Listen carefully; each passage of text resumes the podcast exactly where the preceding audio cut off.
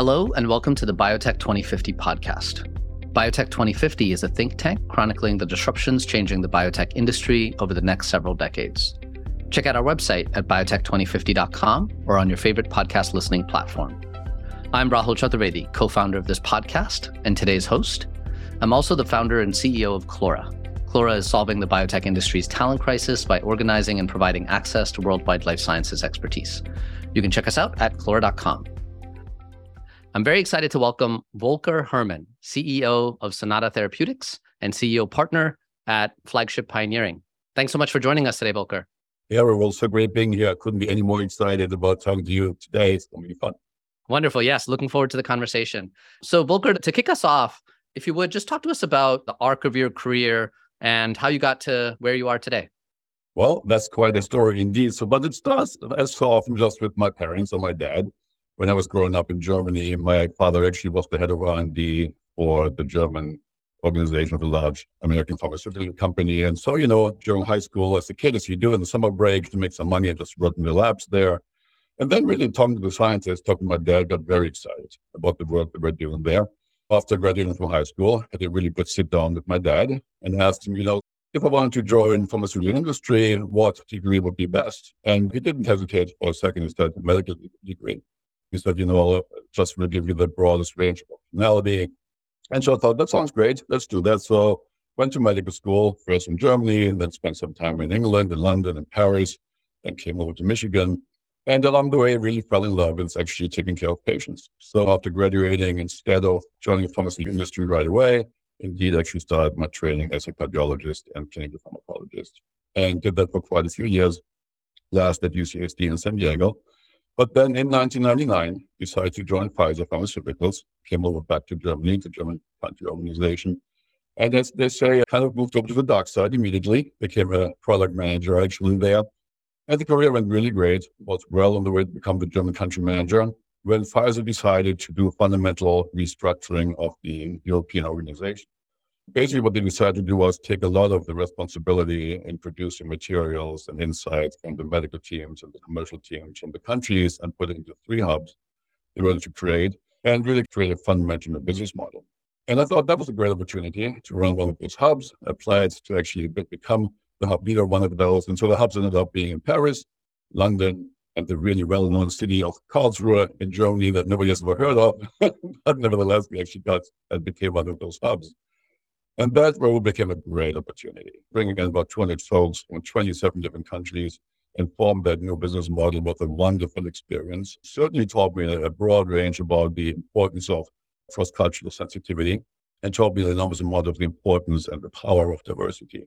Not always easy, but if you get it to work, obviously just wonderful, wonderful to see. Did it about for four years. And then came over to headquarters for New York and Manhattan and basically take on an executive leadership role in the primary care business unit. But at that time, I was growing increasingly frustrated um, with some of our uh, business in a specific sense. You know, I was very excited about all the great new products we were launching. And at the time, I'd been working a lot of time in the CNS pain space. And, you know, we launched a broad range of great new medicines in Alzheimer's, in schizophrenia, in chronic pain. But I was also still spending a lot of time seeing patients, talking to caregivers, talking to physicians, it became just clear to me that, you know, with all the impact the pills had, the overall impact on the full quality of life of these patients still often remained very small. So to me, it seemed a very logical step, and I was a bit ahead of my time 12 years ago, that Pfizer should become a healthcare company rather than just being a pharmaceutical company. So I thought it was a great idea to actually go to the board and the ELT of Pfizer and pitch the idea of starting a service and solution business in addition to our pill business. That was a pretty daring task at the time because we were very busy fixing our R&D pipeline. But for whatever reason, they thought it was a great idea. And so I got to launch that business. And that was probably one of the most exciting and most impactful experiences of my career. Because basically what this allowed me to do was really step back and ask the question, you know, if you really wanted to treat a schizophrenia patient successfully, if you really wanted to treat chronic low back pain patients successfully? What are those breakpoints that actually currently happen along the journey that keep them from actually really feeling a lot better and actually are being cured? So we created some great patient journeys. I got to hire a lot of folks who were in pharmaceutical folks. They were social workers, psychologists, We worked with Google, Apple, Qualcomm. And in the end, our customers and key colleagues in developing some of these offerings became health systems like Kaiser, became payers, like commercial payer organizations like United and Optum, Humana, and so on. And that, of course, as you can imagine, provided me with an amount of insight and understanding, not looking at them anymore as the enemy on the other side of price negotiations for your pills, but true partners that actually had an interest in core understanding what would it take to get their patient population better and what could we do together. And so to give you an idea, you know, the kind of offerings we were providing, I give you a, a great example I hope be loved. If you look at patients who have to undergo full knee joint replacement, it was well known back then, it's still today, that about 20% uh, of those do not benefit from the surgery. The reason is the pain is moved from the knee to the brain. It's a chronic pain condition at that point. You can take out the knee, the pain is still there. That's a bad situation for everybody involved. Mostly important the patient, but it's also bad for the surgeon and the reputation. It's bad for the health system, it's bad for the payer.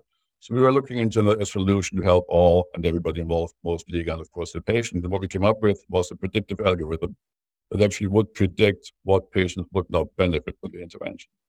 Well, that was good in one sense, right? Because of course you shouldn't operate on a patient that can't benefit, but the surgeons didn't like it.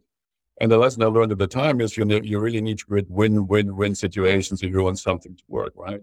So the next step then was, in addition to the algorithm, we actually produced a behavior therapy together with Apple that actually after undergoing that treatment for six months, the patients would then again benefit. And so now you had a true win-win-win situation, which was absolutely fantastic. And so that was the kind of offerings we produced. The commercial model was basically a reimbursement on cost savings related to better outcomes. And it was a really successful business. Um, after doing this for a couple of years, I'll say my aspiration for the business and Pfizer's started to departing a little bit. And it's also prompted my departure from Pfizer because, you know, I'd learned how much I really enjoyed being an entrepreneur, how much I'd really enjoyed building that new organization, and how much I really enjoyed having profound impact on patient lives in a much more holistic way as well. It also reminded me that patient impact indeed was most important to me and always had been. And that was time for me to return to, I think, biotech and the world where I could really drive and have a bigger decision rights in their own way as well. I joined a small biotech company down in Raleigh, Durham called Viamet, chief commercial officer, only about 25 people. That was my first biotech experience and was a great one, especially with regard to fully understanding the power of successfully working together with the board. And I know in biotech in any company, you know, boards are used in many different ways.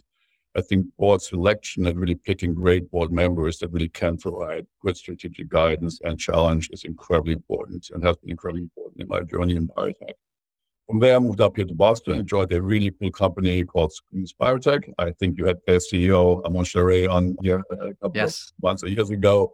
Great guy, great company, and spent about two and a half years there in helping them to realign and reprioritize the strategy and getting ready for the IPO. But then, you know, about three years ago, I started talking to Flagship and the Noubar in Doug Cole, and I got really, really intrigued by this new CEO partner role, which allowed me to be a CEO of a company at Flagship, but also be a leadership team member at the fund. And most importantly, got really intrigued by the relentless commitment to go after really, really untapped and impossible science. And I think that's what got me here to now be the CEO of Sonata and be a CEO partner at Flagship. Wonderful. Thank you, Volker. If I could ask you to think back to your first foray into biotech from big pharma, now your second and third, obviously in positions of different influence now that you're a CEO. But I'm curious how your approach to running a biotech has evolved after your first foray to now where you are? I think, you know, I would say with that, obviously, as a CEO, you finally reached that point where obviously in the end, you know, you have enormous ability to influence what the company is about to do and where you want to focus. And in that regard, I would say I always have been intrigued Rahul, by the fact that most biotech folks I talk to, especially when they're young, first or second job in the biotech industry, they look at big pharma as, as, a really bad thing, right? They say, oh God, it's all terrible, they're slow, it's, it's all a bad thing. And I would say, you know, even in my first job and still today, I would say, you know, big pharma teaches you a couple of things that I've used in all of my biotech jobs. Some of those are the importance of talent. I think, you know, big pharma is really good at understanding that talent is incredibly important and investing in talent training, which not all biotech companies do well, I think is really important. I've done it in my first biotech job and I'm even doing it more so now. I think getting the best talent, investing in the talent train good managers, young managers to be effective is incredibly important. Thoughtful risk taking is something that I had to learn. I mean, risk taking in big pharma is not necessarily what big pharma is known to. And I think along my journey, you know, I, have learned how important and how powerful it is to have an organization that has a culture of thoughtful risk taking. And I tend to teach everybody how to do that really, really well. And I think if you do that well, that can be really, really impactful. And then I would say just embracing and thriving with constant change. And then unknown can be a great thing versus the unknown is the enemy. And honestly, that scares everybody. But really, how do you create a culture around embracing change and understanding that change is permanent in biotech? How you actually really embrace that completely and make it a strength and something that people thrive on. It's a journey I've actually been on since I joined biotech, and I hope will continue to actually get better and better at. But I think have learned an awful lot in the last couple of years. Yeah, that's great. One of the things that you and I had talked a bit about in San Francisco when we met was the importance of thinking about patient impact. Yeah. And I'd love if you could perhaps educate us on how you think about the importance of patient impact, particularly in a biotech setting, and how you're pulling from past experiences at Pfizer. Again, this is at risk of sounding a little cheesy, my decision to stop being a physician, actually joining the industry in the end, was very much driven by my belief that I could have more impact on more patient lives in industry than as an individual physician. And I actually have to say, I'm very happy to say that has actually indeed become true. And it has undoubtedly been my compass for almost every single decision I've made along my career. That's also driven by the fact that both my parents have been ill before they passed a couple of years ago for a long time one in the uh, Parkinson's patients, the other one is COPD patient. And so, you know, I've been always reminded very close to home how much of an impact these diseases have and how much impact we still need to have in all those diseases actually and how much unmet need there is. So that regard, you know, I use it now as a CEO. Purpose to me is incredibly important to any company. And I think, you know, one of the big privileges we have in our industry is purpose. I mean, what we do has a real tremendous potential of impact on so many patients' lives.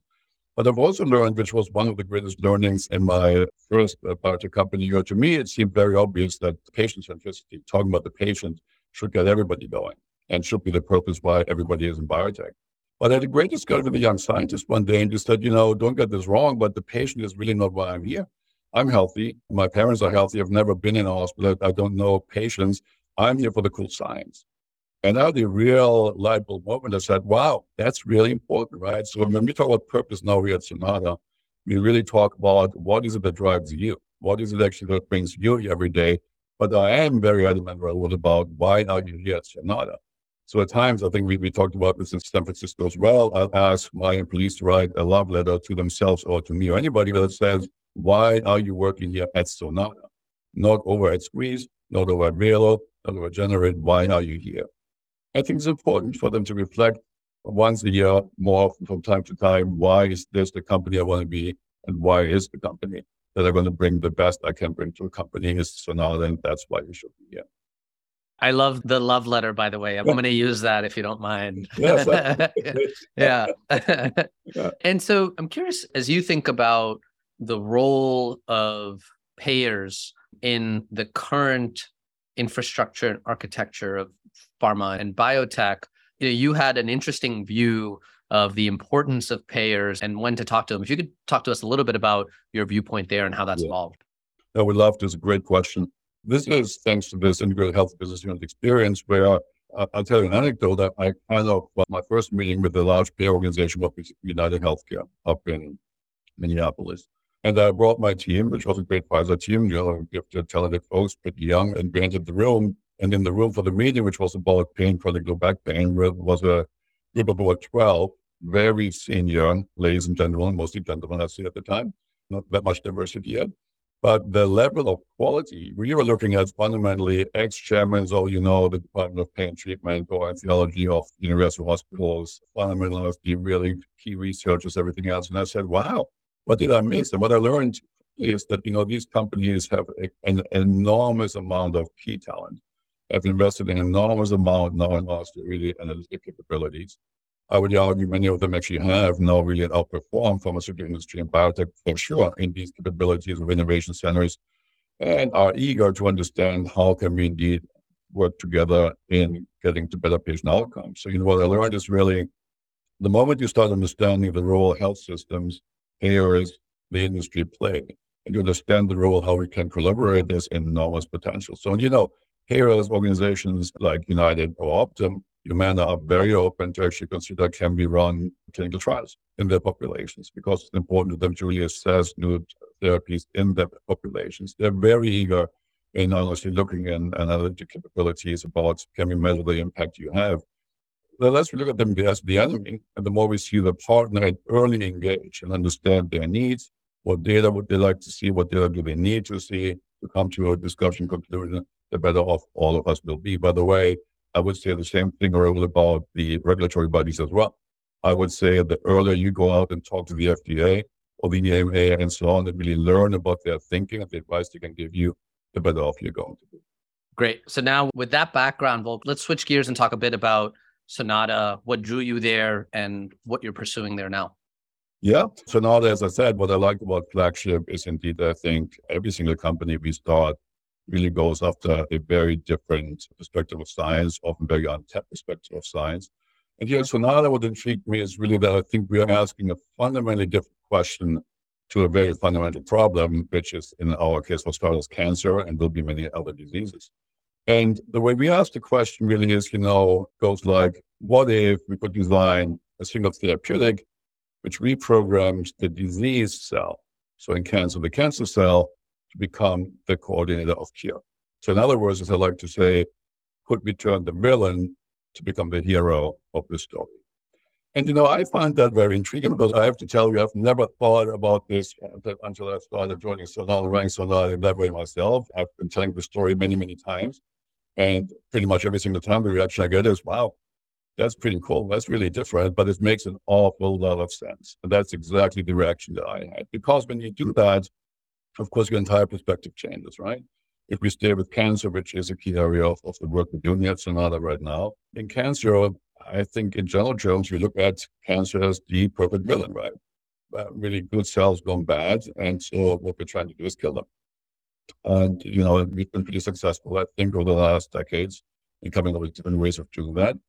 And we've also seen, you know, then of course combining different approaches here, be it cytotoxicity with IO and so on, is in general terms showing some great progress. But we also have to agree that there's still enormous unmet need. And so now that we've been asking the question, well, what imagine a world in which you actually could say, rather than putting cancer in the middle of everything and have everybody coming in from the outside in and try to kill it, Imagine you could actually understand the cancer microenvironment so well, and you could reprogram that cell that currently is sending out negative signals, pro-tumor signals, reprogram it to actually send out anti-tumor signals, and in the end, kill the cancer off by itself. We thought it would be a pretty cool idea. And that's what got me intrigued, and that's what got me here. Now, when you do that, of course, a couple of important things change as well. And you and I talked about this in San Francisco. Your fundamental approach to drug development changes completely. Because I think it's fair to say traditional drug discovery, you know, often is a bit of a reductionist approach, right? I mean, we have a hypothesis, we think of a new target, receptor, or pathway. We try to make a tool compound. Along the way, we hope actually it's going to have show efficacy. We learn a bit about what's going on. And then, you know, sometimes that may or may not work. And I think and overall, it's a pretty big guess and it's a pretty big hope principle to say, well, hopefully it will work and hopefully a single target can really re-engineer very complex biology, like in the case of cancer. One of the most flippant ways I like to talk about Sonata role is actually I say we're the company that likes to know, not to guess. Now, if you want to know, you're going to have to actually really switch the drug discovery process basically on from left to right, as I like to say, right? So we like to start with the end in mind. So if you want to know, the first thing you want to know is really what changes in the multicellular cancer and microenvironment do I need to drive to actually drive cure? Once I understand that, obviously, and I want to understand that, I'm going to have to understand what signals in this microenvironment will I need to see released by the cancer cell in our approach to actually drive that biology.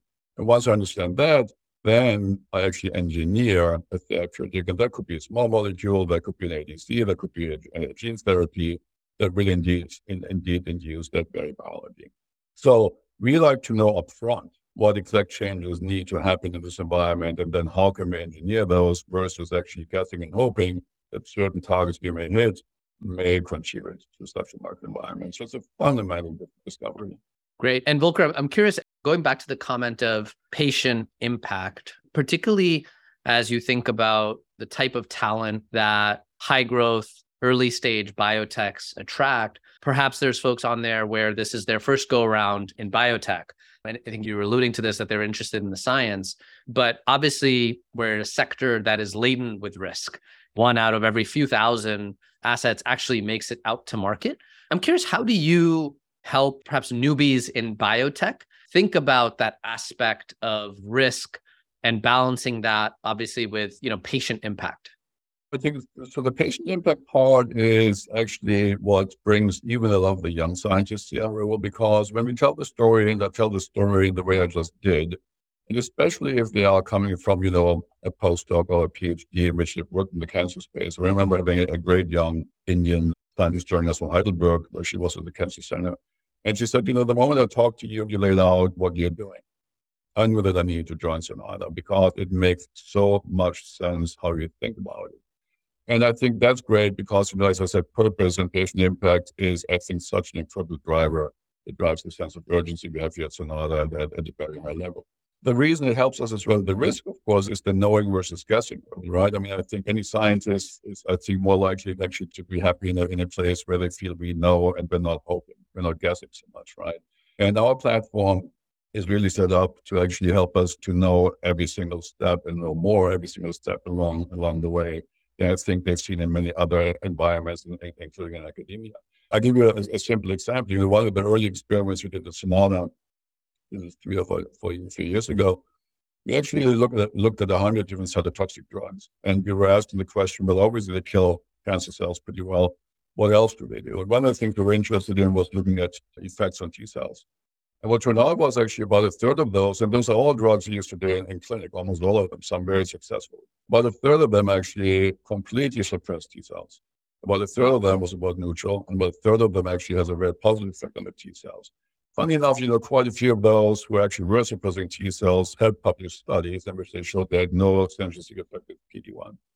Well, no surprise there, but when published, they didn't know why. We do know, right? So our platform allows us to actually see things others do not see. We're generating insights that others don't see early in the drug discovery and drug development process. And that helps us to deal with risk, I think, in a very different way. We just learn a lot of insights and a lot of important aspects along the way sometimes may lead us to actually terminate programs earlier because if we don't see things coming together the way we think they should be, we'll terminate them early, and that's management of risk. But we also actually see continuous data where they actually, I think, confirm that we are on the right track with the programs we actually are really, really excited about. Thanks. That's wonderful advice. If I could ask you for to go deeper in another area, given what you're pursuing right now and the multitude of indications that you can pursue, Given your vast experience in big pharma as well as in biotech, talk to us about how you think about indication selection and where do you go first, second, and third, and how you triage the opportunities? I would say first things first. It comes down to is the biology that we are pursuing is our approach leading us help to have truly differentiated impact. And the differentiator is important to me and not surprising world to you by now. I cannot talk about payers and, and, and access and real impact and not say, you know, I think we believe what we have to do and what we want to do here is create differentiated product and the biology needs to generate that. Second, then I think is unmet need. So if the biology honestly really kind of gives that, then a very important aspect to us is where we see highest unmet need. Cancer is an example where many people could say, well, yeah, there's high unmet need, but it's also very competitive. And I would say I agree with that. I think our approach is so truly different from everything else anybody else is doing. And we so firmly believe that we have the potential to transform the way we go and treat cancer. That we actually felt, you know, some other people say, why aren't you doing rare disease? Why aren't you doing something else easier? I would say, I so firmly believe in, in our approach and our platform that we think why not prove in cancer that we actually really can do that. So unmet need, I think, is the second really important one. Third one is I'm a firm believer in the power of data. Now I think AI ML is a really important area. And the other question was, you know, where can we indeed faster generate and get access to data in the sense of combining publicly available data with the vast amount of data that we're generating in Sonata right now to make sense of what we're doing, it's a really, really kind of increase and improve our approach as quickly as possible.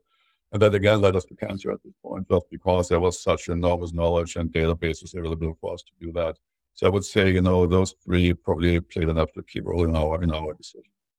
And now we're in a very different environment in the life sciences sector than we were one to two years ago. I'm curious how you're perceiving the current landscape and what folks should be thinking about and be wary of other leaders that are listening. And then also how the current landscape is informing how you're operating Sonata.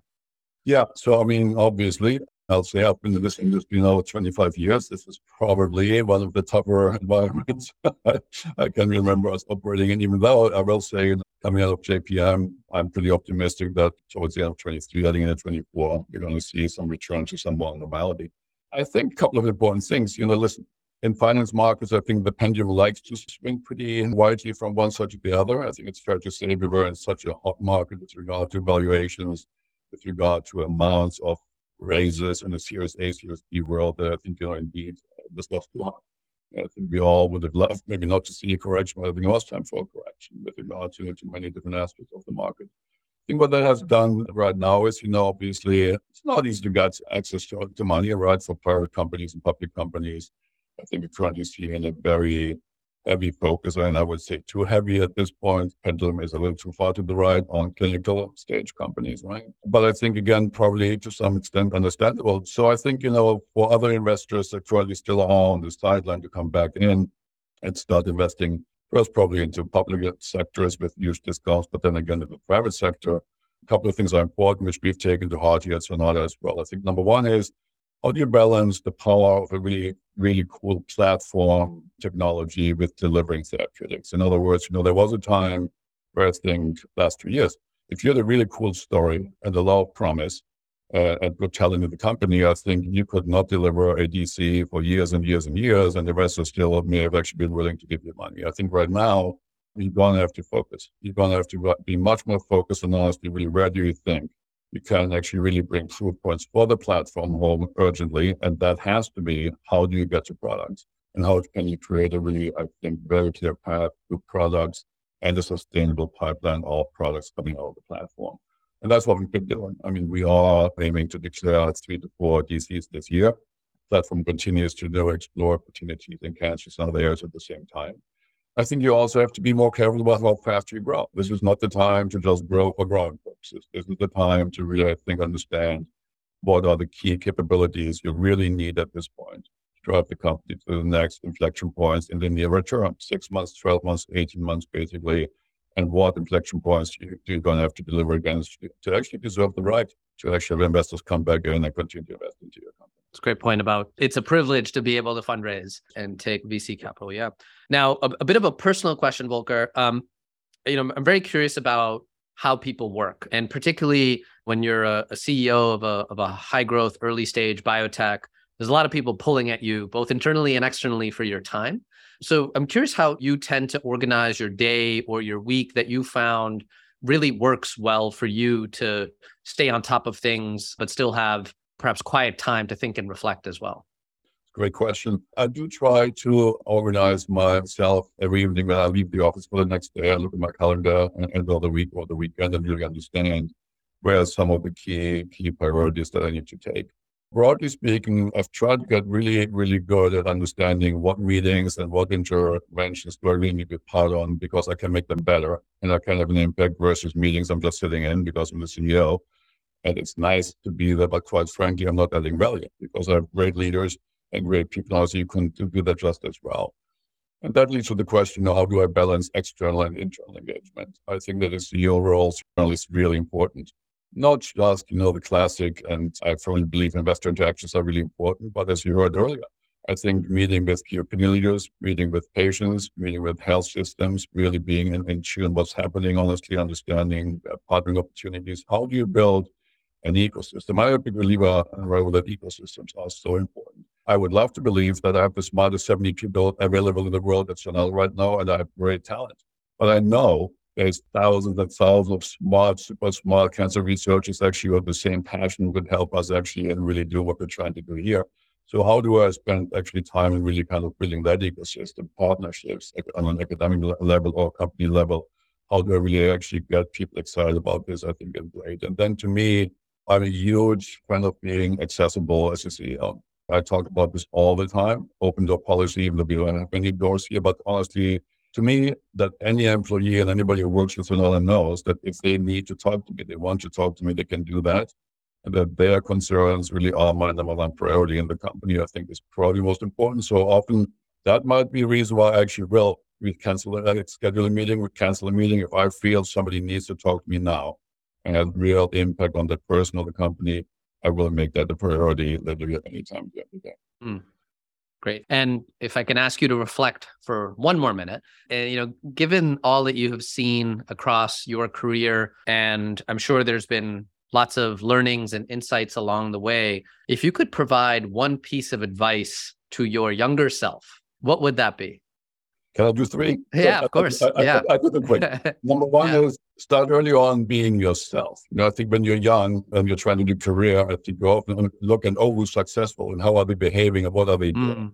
And I think that's a good part of what you do, but I think the earlier you can understand, but that's not me. That's really important because I think authenticity and being genuine is the most powerful asset any human being, any manager has. So the earlier I think you can really know how do I want to show up? How do I want people to know who I am? I think the better for you, the happier you'll be, and the more successful you'll be. That's one. Number two is enjoy the journey as much as the destination. This is a long, if you just think about the destination all the time and you're really not enjoying every step of what you do, I think you're going to miss out mm. on many great things. And that includes network, never stop learning, never stop asking great questions along the way, basically, because it will help you to find your way. Mm. But really don't lose the sight of where you want to go really enjoy how you get there. And honestly, if that takes quite some turns, even better. And that's why I'm yeah. teaching for this as well. The last one is listen more, speak less. Because I think again, as a young, as a young man, uh, as a young manager, you know, I think it's you want to impress. You think the more you talk, great. The earlier you understand how much more powerful listening is and reflecting before you speak, I think the better off you'll be. I'm curious, you know, to double click on the first one that you said of, you know, just being authentic. Is there an anecdote there around how you were being or behaving in the early days versus now how you lead and manage? You know, I was very lucky as a relatively young uh, business unit leader of a couple of thousands of reps and commercial folks in the German organization. I was put in, in front of a decision right during a POA meeting that's going to bring together all the sales of everybody about sharing some information with all of those folks that was a little tricky to share. But I just really kind of opened that meeting as a business unit lead with a motto that was trust will conquer for specific reasons. I was feeling people weren't trusting, we weren't speaking the truth. And so I had to make a decision and I decided to actually indeed share that information with my business unit. It led to an interesting reaction, you know, in many regards of people really doubting why I would do that or not, but it bought me one thing Everybody in the organization knew that I did what I said I would do. I had said trust will conquer, and I trusted them to actually really keep information that was important to keep to be kept within the business unit, and they did. And that allowed me to really, I think, authentically lead that organization to a lot of turmoil and really have such impact and such mm. trust. And trust, I think, is a topic that is everything, right? In running an organization that has stayed with me throughout the last 25 years since that, that thing happened, honestly, as, as the mark in my life is, that has taught me being authentic, being, doing what you say you're going to do. It's yeah. one of the most important aspects of any manager, any human being, quite frankly, I think there is. Yeah, certainly agree. On that salient advice, Volker, wonderful chatting with you today. Thanks for joining us and to share a small part of your journey. Great pleasure. I really enjoyed this. Same here. Thank you. Thank you for listening to this episode of Biotech 2050. This episode is hosted by me, Rahul Chaturvedi. If you enjoyed this episode of Biotech 2050, please subscribe to our podcast and leave us a review. Also follow us on Twitter and Instagram at Biotech 2050 Pod. Again, that's Biotech 2050 P O D. Until next time.